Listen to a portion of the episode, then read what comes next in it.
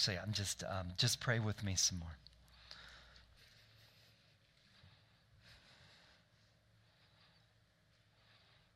Father, we thank you that you're, that you're here with us. We thank you that you have plans.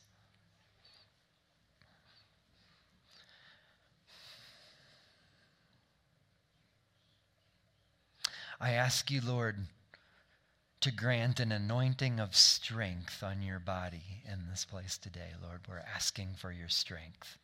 We're asking that you're, you're pouring out a, a strength in us that is. Uh, that is far beyond the challenges of this world, far beyond um, illness, political attack, everything that comes against your purposes. We are asking for, for the strength of the Holy Spirit to be poured out in fresh anointing, even in what we what we do this morning. I thank you for the strength I sensed you pouring out even as we worshiped you this morning. And I ask that this would just be a time of, of a flow of more and more anointing, even as we focus and look at you from, from the word. And we just, we just ask you to let us know you better. I ask that an anointing of strength is pouring out in the authority of your name from the courts of heaven. And we thank you. In faith, we just want to thank you right now that you are, you have, and you are, and you're going to continue to answer that prayer. Thank you, Lord, for being here. Amen.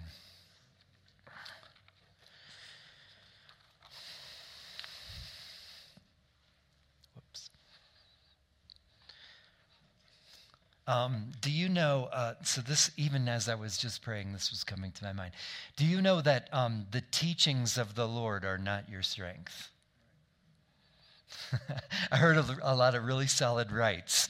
Most of you know exactly what I just said, but just in case, for some in here, we're just going to say um, the teachings of the Lord, even, even the Bible that you carry around with you, that you study, hopefully spend time. St- time in studying to show yourself approved and everything, and the teachings you'll find there, those are not your strength. Why would I say that? What's your strength? The joy of the Lord. I like that. That wasn't even where I'm, I was going, but that's true. That's in here. She knows that because she studied to show herself approved. I'm thinking, I'm thinking of David where he says, um, The Lord is my strength. So it's the presence of the Lord. The joy of the Lord is our strength. What? Because we're in his presence. It's, it's the Lord Himself. It's not anything, anything that He taught. It's not any magical thing that He gave. The magical thing that He gave is Himself and the invitation to be a disciple of His. That's it.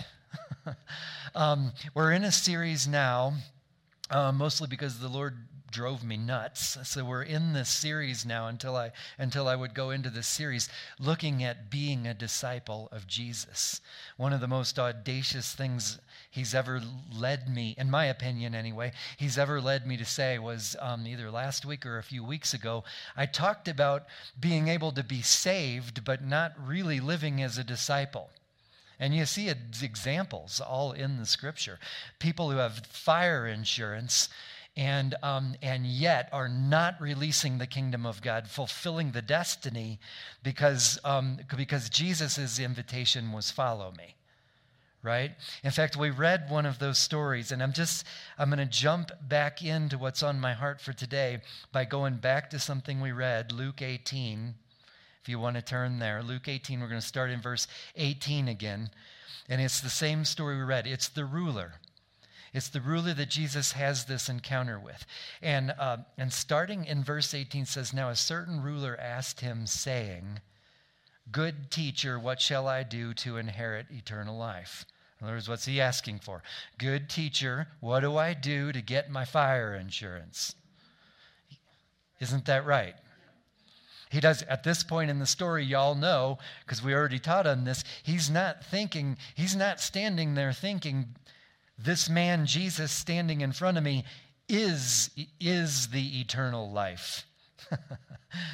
he's, he's looking for how do I earn or what do I do.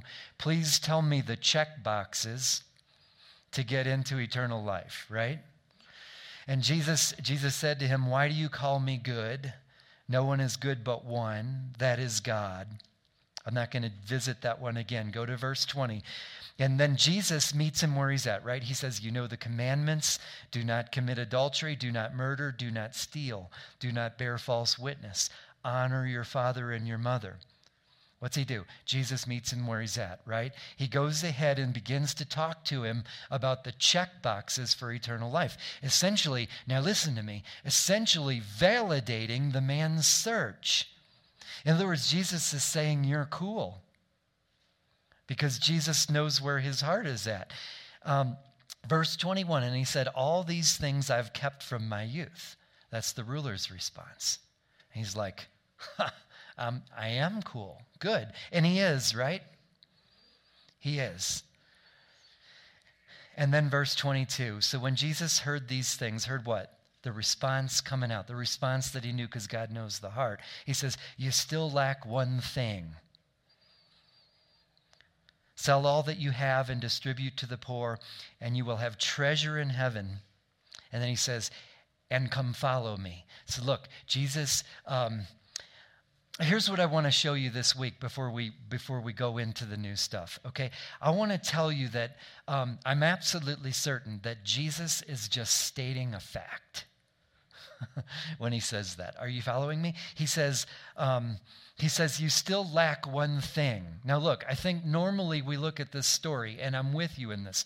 Normally, I think we look at this story and we think Jesus is trying to impress or force him um, force is a strong word, even to persuade this guy into a deep discipleship, following him relationship. And we think that the guy rejects it. And I'm just going to tell you if you look closely at this story and many others, but for now, this one, Jesus is merely stating a fact. He knows exactly where this guy is. That's why he started with let's talk about the check boxes. You're asking how to earn or how to do your way to, um, to eternal life, and you're asking, and I'm, I'm going to talk with you about the check boxes.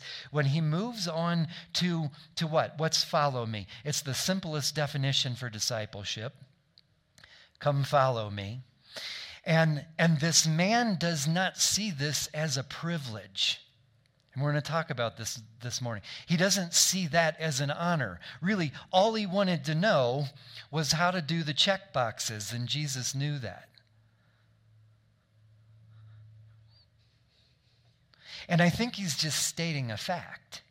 He's not trying to persuade the man to instantaneously become a disciple on the spot. He, by, the, by the power of the Spirit of God, he already knows the place that the man is and he's stating a fact. You lack one thing. Now, I'm just going to challenge before we even jump in. I'm just going to give, no, I'm just going to do it. I'm not going to, I'm just going to do it. I believe that we all have places in our life where we are Him. We are this ruler. Are we good? Are we loved? Can we be separated from the love of God? Can we be removed from the grace of Christ? No. But we do have places where um, you could state the fact we lack one thing in that area of our life, and maybe the whole thing sometimes. I've had very fallen seasons where you might have said that about the whole thing. But I think we all struggle. There's one thing, you lack one thing the life of a disciple, one who's one who follows hard after, one who has no other priority besides. In fact, I don't know. No, I'm not going to do that. Go to, um, unless I change my mind, and I do. Um, go to Mark chapter 1. I want to show you some guys that had a different response, and we're just warming up. This is the pre the pre workout warm up. Mark chapter 1. I'm going to start in verse 16. So now here's the thing one thing the scriptures record for us as we look at Jesus is, um, is how different people respond to him and why. Okay? So we just saw a guy, and I didn't read that part, I probably should have. He went away sad. What, why? He's very rich. He had competing values, he had competing priorities in his life. He didn't see the privilege. The privilege was not immediately dropping everything and following Jesus. He had other things that instead of the invitation to come and follow, um, he just couldn't. It made him sad. And Jesus knew what that response would be. I want you to see these guys. Um, read with me uh, Mark chapter 1, verse 16 says, And as he walked, this is Jesus, as he walked by the Sea of Galilee, he saw Simon and Andrew, his brother, casting a net into the sea, for they were fishermen. Then Jesus said to them, Follow me. Now, I just want you to notice that it's, it's the same invitation. What Jesus really wants his disciples, the Great Commission was go make disciples because he wants that relationship, right? So, same thing. Follow me, and I will make you become fishers of men. They immediately left their nets and followed him. When he had gone a little further from there, he saw James, the son of Zebedee, and John, his brother, who also were in the boat mending their nets. And immediately he called them, and they left their father Zebedee in the boat with the hired servants and went after him. So now, now listen, you're seeing the opposite, uh, opposite, that might be too strong. You're seeing a very different response to Jesus. Okay? I, um, I want you to picture, um, I want you to make this reality with me, okay? So notice these guys are on their jobs. That's what they do. They're quitting their jobs to go be a disciple. Some of them are working for their father, which was probably true of all of them. It's specifically recorded that some of them were, because that's how their culture was. And you can imagine that it's very childlike, I might even say childish, let's go ahead and do it, behavior. Can you imagine the response of the, like what the father was thinking? And what was it that made these guys go immediately? Like, good enough for me. I'm leaving the boat, right? What was it? I want to tell you, first of all, um, if you know, uh, if you look at historical context, part of it was this, this was in Galilee. They were Galileans, which, which was a, a place that was specifically, it was um, very devout. They were, they were seekers. They were hard after the Lord in, in, in their own ways. And so they would have been, and we're going to talk about this this morning, they would have been very in touch with how the rabbis of their time were they would have understood it as a great and incredible privilege, one the highest honor to be invited by a great rabbi to be a disciple. Kind of like we would think of getting in the best college. So it sort of explains their immediate response. Um, I don't think it explains it completely, although let, let me go on. Let me say this one more thing. So they start in a childlike faith, right? They start by just go by just not knowing much about where this road leads and just just falling into it, just getting out of the boat and going. Um, you know that before this road is over, and we all know it because we've read their stories, at least some of it, as it's recorded in the Bible. We've read their stories that before it's over, they're going to have to be the violent men. They're going to have to be the one. And what, what is that? The kingdom of heaven is advanced by violent men. There's force against the kingdom. We've talked about this right now. They, the entry, the invitation is moving in as a child and to, to just to get into the river, to become a disciple who follows, is childlike behavior. In fact, he says it's the only way you receive the kingdom of God. Enter and begin to follow. Now, we also know that before it's done, the advancing of the kingdom is by violence, is by force.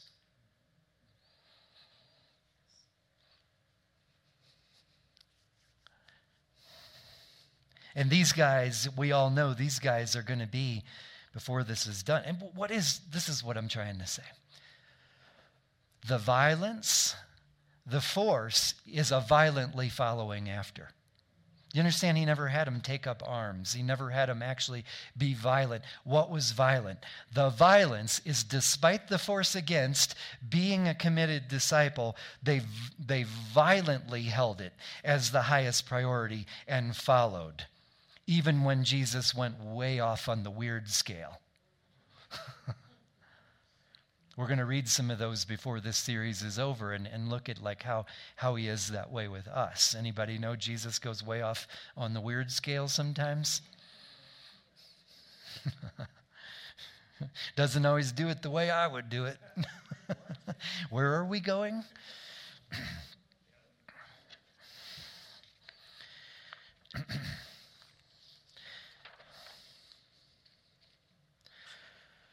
okay, now I need to tell you something about. Um, let me go all the way back for a minute. Um, this series, we're doing this because Jesus impressed on me that even those of us who know him really well are deeply in love with him and walk with him. We often miss him his actual activity, his actual love, his actual voice in our days. And this is why. Because we still have some preconceptions, just like anybody in your life that you're getting to know.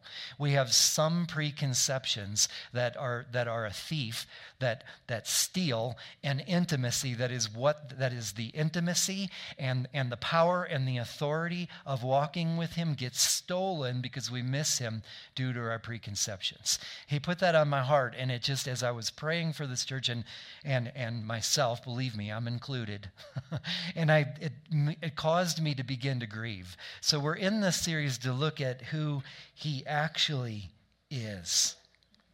So that things that cause us to go, well, that can't possibly be the Lord. Um, we're about to find out that a lot of the things we write off are Him and His voice, and we fail to go along. We fail to keep following because of the preconceptions we carry. I'm so glad I got a couple of quiet amens, or I would have really felt lonely after saying that. so go to Mark 11 with me, um, verse 24. Oh, and this is why I'm about to tell you about the Rabbi Jesus. Okay, you do understand he, he was, is, and always will be a real guy. And he hasn't changed any from when he walked his earthly ministry. The only thing that's changed is he's finished that work, and now he's on to the next season the Father has for him, sitting at the right, sitting at his Father's right hand with all authority in heaven and earth. That's that's the only difference. He is still he is still the rabbi. he is still the same guy. Now, I want to tell you about their, their rabbinical system because we're about to read a story on. Um, on Jesus being questioned about his authority. And there's some cultural stuff that just opens the doors so we can, we can get acquainted with aspects of the real Jesus that we may not know. So, in their system, you, you know places where it says he taught, they were amazed because he taught as one with authority. Now, I'm going to tell you there's two aspects to that. One um, we often don't know very much about. Um, one is it worked like this. So their rabbis were, were the great teachers, right? They were the ones, and we talked last week, you would follow a rabbi, um, not because you wanted to learn things from them, and that's where we started this morning. The teachings of Jesus are not your strength. Jesus is your strength. Um, and that's how they viewed the rabbis. Now, there were levels to rabbis. As they moved up through the through the system, as they became greater and greater in their authority as a rabbi, um, they would say a rabbi who was said to have been authorized was a rabbi who could make a new interpretation of the Torah, of the law, the Bible that they had, the Word of God. You got it? So there were rabbis who could pass on the teachings of other rabbis, and they were not said to be um, teaching as one with authority. One who taught as one with authority would be a rabbi who who had reached such a stature in their teaching that now they were ones who would be looked to for new interpretations. Does that make sense? Okay, now that you know that, I want you to read this um, story with me. Jesus took that to a whole new level, and we'll, we'll, we'll see that a little bit. All right, so Mark 11, uh, verse 27, and here's where it gets good. Put your seatbelts on. It says, Then they came again to Jerusalem, and as, as he, speaking of Jesus, was walking in the temple, the chief priests, the scribes, and the elders came to him. And they said to him, By what authority are you doing these things? And who gave you this authority to do these things. Now, now notice something with me. they would have very well been acquainted to the different interpretation thing that we just talked about. The ability to take the word of God and offer something new. But I want you to notice these words. These words say, By what authority are you doing these things? So, this, um, we're going to look at interpretations, I think, today, or soon at least. Um, but this is taking it a step further to the things that Jesus, is, Jesus was doing. Are you following me? Now, some of those things were probably reinterpreting the law in ways that the Pharisees didn't like. And let me tell you how that was. This is so important. The way Pharisees gained notoriety, we know this historically, was they would keep compounding more and more and more regulations, laws, and rules so that their disciples were more, were more um, lofty and, and just on this holier plateau that no one else could do what they were doing. No one else could follow these rules and regulations that would become so heavy and burdensome. And that's how they would achieve for themselves becoming a rabbi that was of, of a certain stature, that they were as one with authority. And we're going to look at this. This is really, just hear this. I'm going to let the cat out of the bag here. Listen, Jesus gained this authority in a whole another way. Okay? Oh, yeah. Did he show up with a new interpretation? A new way of looking at what they'd been doing? You bet. But it was the things that he did, that, that the authority in his teaching that actually brought the kingdom of God, the love of the Father, actually in people's lives that, that, gate, that brought the notoriety to him. And he was the opposite. This is where we're going to end. I'm going to tell you now. He was the rabbi who, who rose to the top by the will of the Father because, um, because of uh, the opposite approach. He said, My yoke is easy. Unheard of. I mean, we read that and we just we just kind of think, oh, thank God, Jesus' yoke is easy. I'm so glad it's easy. But you see, they understood he was that was equal and opposite the entire culture and everything they were doing. To become an authorized rabbi in their lives, one who was as one with authority, and he did it by by fulfilling the law, stripping off the entire yoke. You see, what they had, every rabbi had what was called the yoke of the Torah. Each rabbi had their own sort of version of it. and the more notorious they were, the harder it was to follow the yoke of that, the yoke of the Torah that was with that particular rabbi. You follow? And then Jesus comes along and says, My yoke is easy. Nuts. it's a bomb in their system. But now watch what, watch what we do here. I'm going to move here. Verse 29. But Jesus answered and said to them, uh, Remember, they're asking, Where do you get this authority? And he said, But Jesus answered and said to them, I also will ask you a question, then answer me.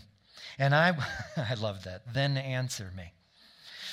And I will tell you by what authority I do these things. And he says, The baptism of John, was it from heaven or from men? Answer me.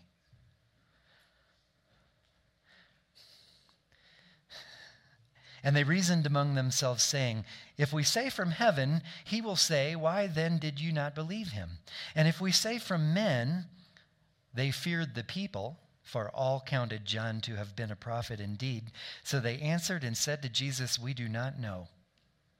And Jesus answered and said to them, Neither will I tell you by what authority I do these things. So, what were they really concerned about? Did they really want to know the source of the authority? No, they, what did they really want to do? They really wanted to trip him up. They really wanted to just debunk the authority in his ministry, right? And you've seen that before. Um, I want to tell you this is what I want to tell you. Did, did his question come back as John the Baptist? What was that? Was he doing the same thing they do? Was he just coming up with a random question where he was going to trip them up and prove his authority? Um, let's see, I could ask him the John the Baptist thing. That'll trip him up. Is that what he was doing? I'm going to tell you it's very intentional. There's a very specific reason that it's John the Baptist that he brings up at this point. And understanding this will be, it begins to move us in a series where we can know Jesus better, we can go deeper places with him. And I'm going to show you why. Look, what was the message of John the Baptist? Repent for the kingdom of God is here. The kingdom of God is upon us. Okay? So now listen, when he said, in other words, what is he asking? I'm going to ask you a question and then you're going to answer me. By, by um, the baptism of John, in other words, the, ba- the message of that baptism was, um, what does he say? Was it from heaven or from men? You have to understand what the message of that baptism was. First of all, it was repent, which is, which is not just be really sorry for your junk. That's turning from one system, from one teaching, one way of doing things, to, to a different mindset, to a different teaching, a different kingdom, a different way of doing things. Repent is turn. The English roots there are actually re, re is again, and pent is like the highest place. So return to the highest place is what it means. Turn and go that way. Okay? So repent, but for the kingdom of heaven is upon you. Now, to tell you something. The prerequisite to following Jesus, and I, I just believe one of the greatest challenges, heartaches, attacks against the church today is a lack of belief that the kingdom is at hand. And it's prerequisite to following Jesus. It's a waste of your time, and in fact, you'll find out you just, you really cannot even follow Jesus unless, first and foremost, right at the beginning of this process, is a belief that the kingdom of heaven is at hand. It was preached even before Jesus began to teach. It was the one who prepared the way for Jesus, even before him, was saying the kingdom of heaven is, is at hand. Because by, by the leading of the Holy Spirit, he was preparing for Jesus' ministry. and to him, he knew by the power of the Holy Spirit that it meant the kingdom of heaven was at hand. What was the second part of uh, John the Baptist's message there? Wasn't it and this is the guy. There's really two things repent, for the kingdom of heaven is at hand, and the other part is, and this is the one. This is the kingdom of heaven. Here he is. The two things that you must know to feel the privilege of being a disciple, such that you have no other priority or value that could possibly be as high, and immediately follow Jesus without hindrance. The kingdom of heaven is at hand, it's available, it's within reach. That's what the, the original language means. At hand literally means it's within reach. You can reach out and grab it. It's that close. And that Jesus is the guy. You know, when you're confronted by Jesus' invitation, both the ruler we read about, who kind of had one experience, the disciples who immediately left everything and had, had no other higher value and said, We're going to do that. We're going to be his disciple. There, there, are, there are two responses, and I really believe this. I really believe you see it in the Word of God. It's absolutely clear. There's no neutral, there's nothing in between. There's being offended, and there's being drawn to the captivating love that you just have to follow, no matter where He goes, no matter what kind of hardship, craziness, what kind of weird scale, what kind of words he speaks into your life that, that are just nuts and crazy, the love will not let you not not continue to keep drawing after. And I'll tell you something, it's still offensive. and um, just permit me this one it's still offensive for you and, and me.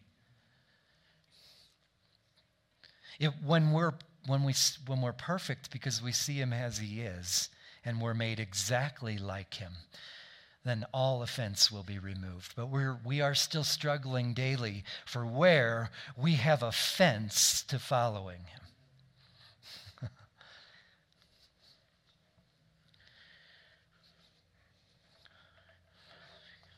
this can't be him following it, following you into this stuff.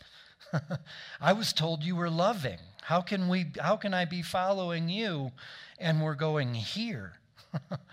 right? How much do you read that? How much have you lived that? How much do you know that? And yet, I still think we still are battling against our own offenses of Him that make it hard to follow, that are a priority other than Him that blows up the intimacy and resolve of following the life of a disciple.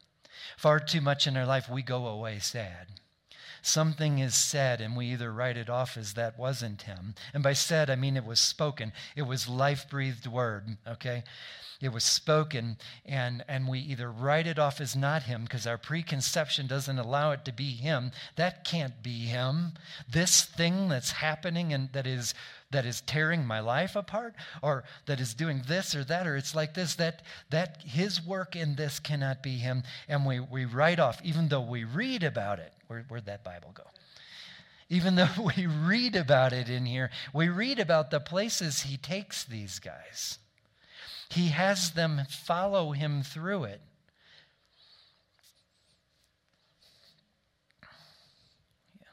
Go to um, go to Luke 18, and I want to start there at verse 24.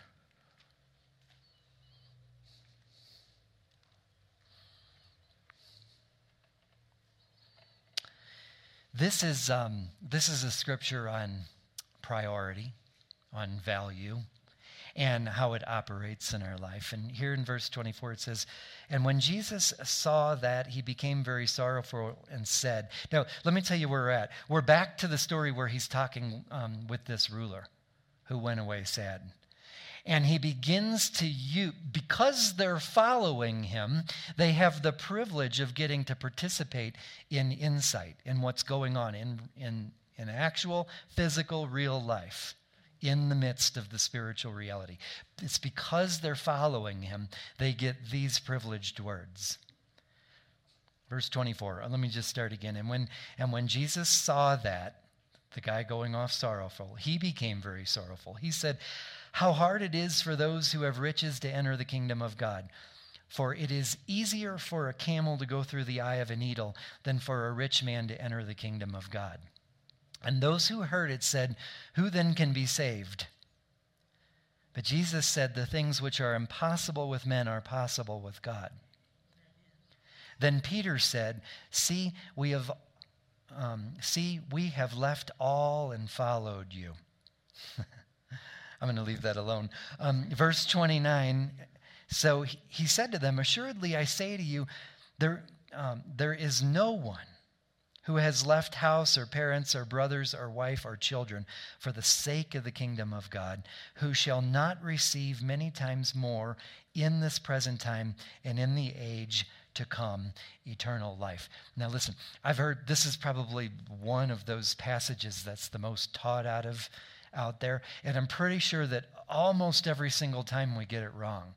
This passage is used to, to illustrate how you have to leave all your family and you have to sell everything you have and, and you have to decide that, that wealth and riches are evil and that having, having good food is um, it's Gnosticism, really. The way, this is usually interpreted from Gnosticism instead of what we actually know about Jesus. so, what is this? This is what is riches? Let's ask that. In this case, in this particular example, it literally is talking about money, is it not? This guy was very rich. I mean, he really did have, and it's probably um, one of the greatest hindrances in, in the West, in this nation, um, because for the most part, we really are very rich. Even our poor are richer than most places in the world. But that is not that is not the point of this scripture. I want to tell you something. It's not that you it's not that he wants you to forsake parents, brothers, or it's this is talking about any riches that are richer or that that offer more value than following him. You have to remember the context of this story. It was this guy who came and said, and said, Please tell me the check boxes, the religious things that I can do. Please give me the prescription to earn for myself eternal life. In that context, he says these words. And so, I mean, I got to put out there what, were, what would the riches of a Pharisee be? What would be their hindrance? Knowledge, law, okay? I want to tell you that those are the riches of these words of Jesus for a Pharisee. Do you know that um, everybody wanted the same thing in the story? Everyone, no matter what response they came to to Jesus, everyone wanted the same thing. Do you know the sorcerers? There are stories of the exorcist. I guess this would be the book of Acts. Um, that would come and say, you know, show us how you do what you do. And they were, or they were trying to cast demons in Jesus' name. And what were their riches? What was that? Recognition, power. Yeah, so I mean, the riches that were the hindrance of coming into relation, uh, coming into a discipleship relationship with Jesus was actually wanting to have the powers and abilities that Jesus had. You know, we still have that problem. Do you know that the a, a good definite? So listen, the, Jesus was really harsh with the Pharisees, right? Do you know that sorcery is really just using religion or prescriptions in order to, in, in order to um, utilize the power of God for purposes? That's sorcery. I would say even what the Pharisees were doing. I mean, you won't see where the scriptures say this, but but when you when you study into the depths of things, the the Pharisees, it was a form of sorcery what they were doing. It was wanting to utilize religious prescriptions and ways to do things instead of being in relationship with the living God to have what, what he wants to give as a gift out of the kingdom of heaven for his glory and for the fulfillment of your destiny. Yes, he loves you that much. And this series is going there. You do have destiny in your following him. But we also operate in a lot of uh, just, um, I'm just going to put it out there, a lot of what smacks of sorcery. you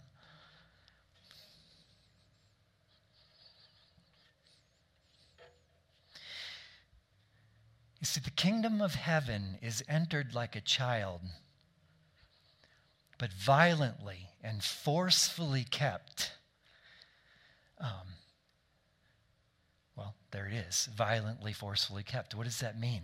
That's a violently, forcefully being a disciple, forcefully following Jesus, even though the kingdom of heaven suffers violence, even though there is a force against our following Jesus. It's why the church is able to fall asleep for decades, like it's done in this nation for the most part. Because there's a force against it. And following Jesus is the most treacherous thing you're ever going to do, truly following. It's easy to be saved and be religious, it's really treacherous to follow Jesus. And all the blessing is there.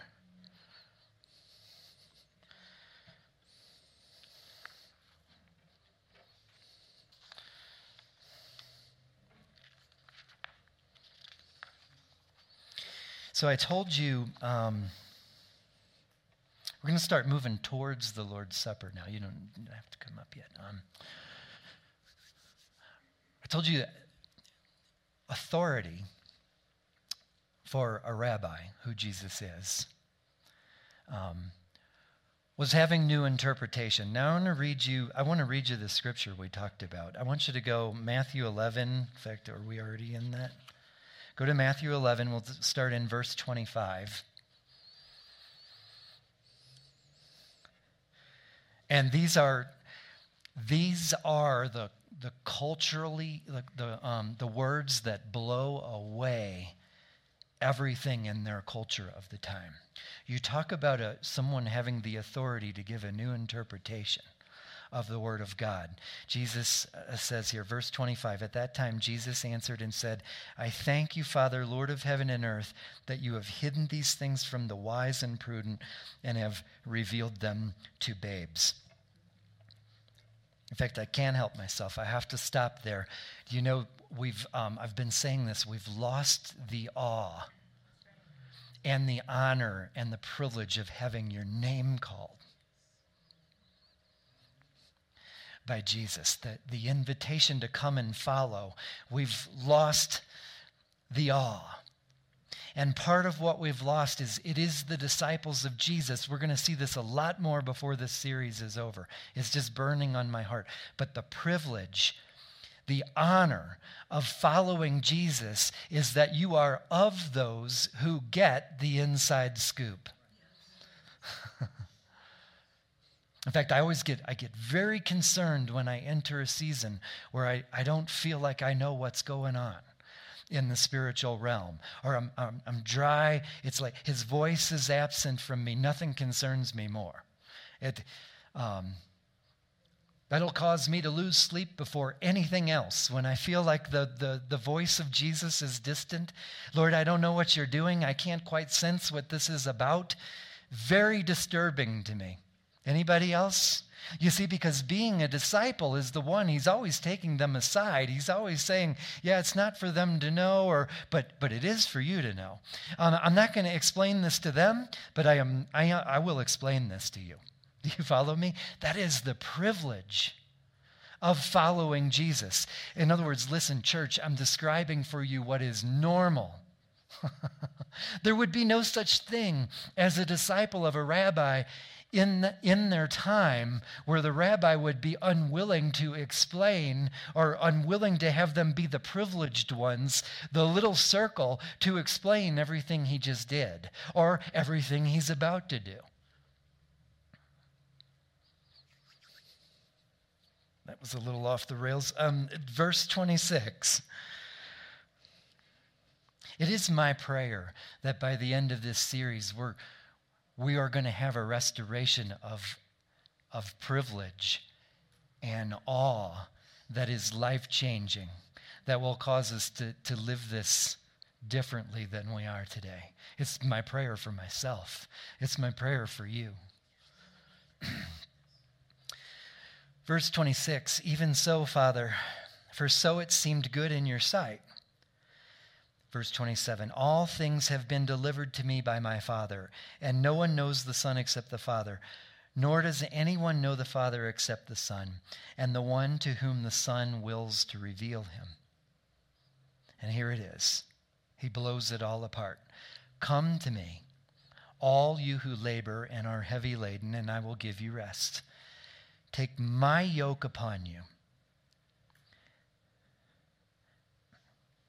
and learn from me, for I am gentle and lowly in heart, and you will find rest for your souls.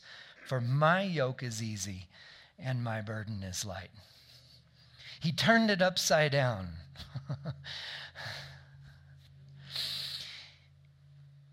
It's the most honored invitation of any rabbi ever. God Himself turned it upside down, fulfilled the law.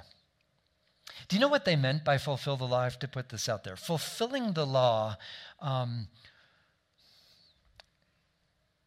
in their culture, fulfilling the law was teaching it so well or teaching it so correctly that, that people could actually fulfill the whole thing with their behavior. That's what the word fulfill meant in their culture when they said fulfill the law. It was to fulfill it was to teach it so perfectly that you could do it perfectly. Of course, we know the entire story tells us that um, we can't do it perfectly. That's the whole thing, right? But by the power of the Holy Spirit and the blood of Jesus Christ covering, there's no doing it perfectly. And in fact, Jesus came and fulfilled it a whole new way. It was by the spilling of his blood for us so that it is already fulfilled. In other words, how did he teach? He taught as one with authority, he taught as one who completely fulfilled it for you his teaching was his life, as is true with a rabbi, and it was the pouring out of blood that covers you and the filling of the Holy Spirit that empowers you that, that was the fulfilling of the law. It was all his work that fulfilled it. Other rabbis were trying, their idea was they were trying to teach it so perfectly that you could go out and then behave it perfectly. You follow? He blew it all up. You talk about an easy yoke. You talk about a privilege. Go ask him about the check boxes, and he'll say, You, lack one thing. That's, that's great. Go do the check boxes. If it makes you happy. If the religious prescriptions and doing the right things make you feel warm and fuzzy, go check the boxes. But you'll still you will lack one thing. And I want to tell you something. The violence that apprehends the kingdom of God and brings it to bear so that the will of heaven is done in this place as it is in heaven. The violence that apprehends that is a love for Jesus, is a priority for following him that has no competing value has no competing priority is what discipleship is. That's, that's what disciples did. There was no such thing as keeping your job and being a disciple of a rabbi. I'm not telling you to go, everybody go quit your jobs. Um, but competing priority, anything that gets in the way of utter following, is theft of the kingdom of God from you. It is theft of your intimate relationship with Him, which is everything. I invite you to be, be wealthy, have great jobs. he made this life as a gift to be utterly enjoyed. And do you know that he'll withhold, he, he will withhold nothing ultimately. And as it's all said and done, he plans to withhold nothing for your blessing. In fact, he already says there no spiritual blessing is withhold, even right now as you sit there today. It's competing reality. It's competing things that make it hard to follow, that make us walk away sad instead of follow.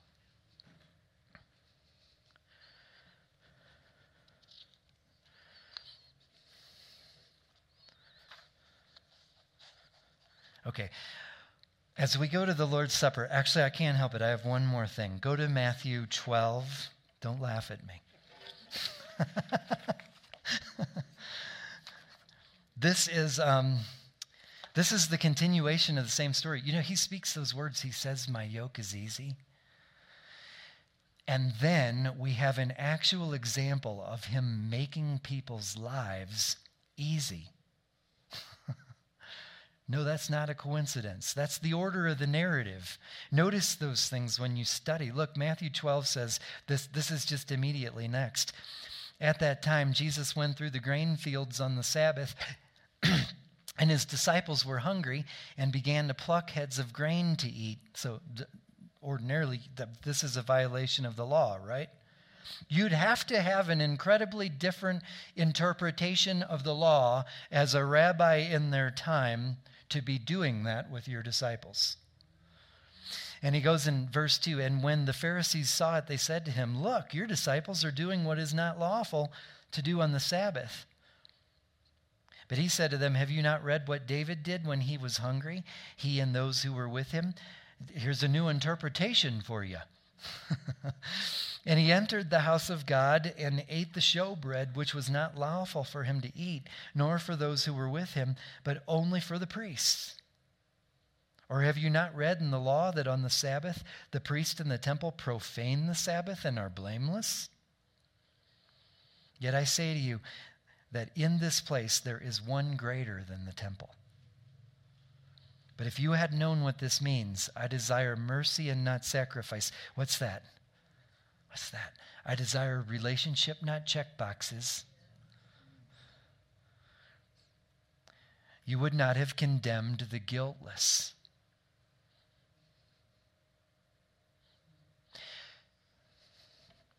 Oh, I got to do this. The, um, you, you would not have condemned the guiltless.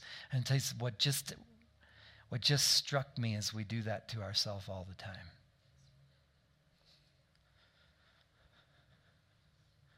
Do you know that you're guiltless? In fact, if, you, if you're not guiltless, you have no access to God. He's holy. we sang about it this morning, and yet, and yet we are very good at condemning the guiltless. It's true that we probably do it to others too. If you're doing it to yourself, then you're probably doing it to others.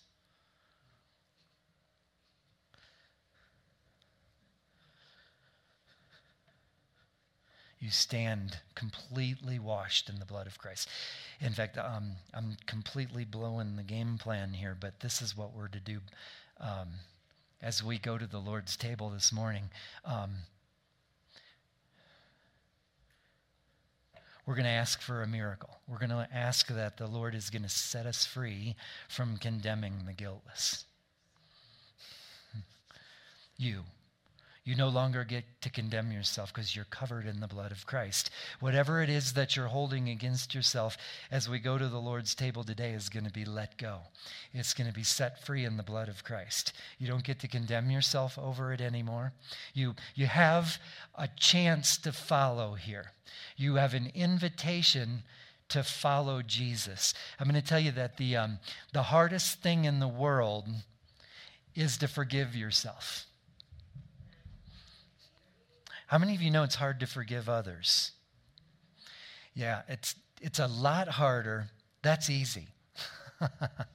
it's harder to forgive yourself. And I, I just believe, I'm, I'm going to pray over this time in just a moment. And I believe that um, that the Holy Spirit is going to reveal some things right now. I believe He wants to bring up something that many of you, you don't even realize it, and you're still holding it against yourself. You just haven't been able to, I'm going to put it out there, you haven't been able to follow Jesus in that spot, in that place. That calamity that happened to you, or that thing that you've done, um, that shame that you carry, that guilt, you're no longer going to get to condemn the guiltless. Are we in on this, church? We want this freedom.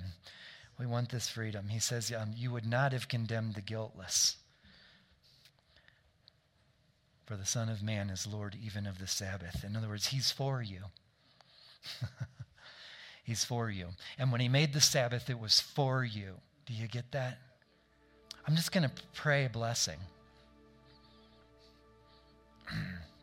and, um, and then I'm going to leave you to this. You can partake whenever you're ready. And they're, they're going to play up here. We're going to have an atmosphere of worship as we do this. But I just believe um, this kind of blindsided me. I just believe that the Lord wants to release um, what we were just talking about. He wants to release um, you from having any condemnation, guilt, shame that is hindering your ability to follow.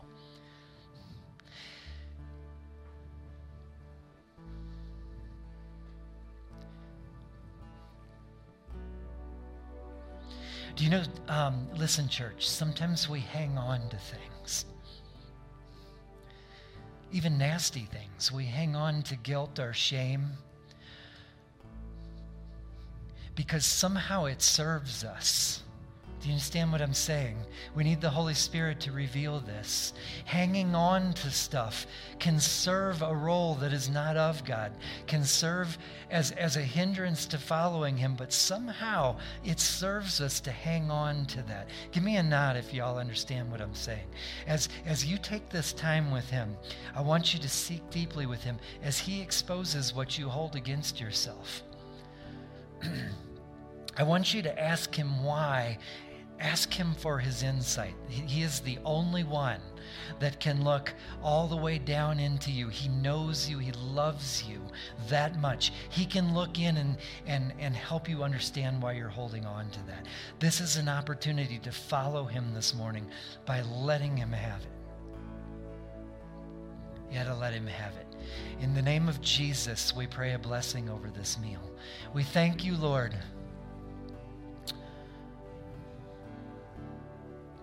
we thank you, Lord, for doing everything necessary that we be washed. We thank you for the covering of blood that releases us from all guilt and the broken body that releases us from the consequences of sin. And we ask you for that miracle, Lord. We are asking a blessing that there's actual grace, that, you that you, Holy Spirit, would come and touch hearts, and that you would lead us to why we hold things against ourselves. And we ask that you would release, in the authority of the name of Jesus, we're asking for release of hindrances this morning to just following without any other priority, to follow you wherever you take us. In the name of Jesus, amen.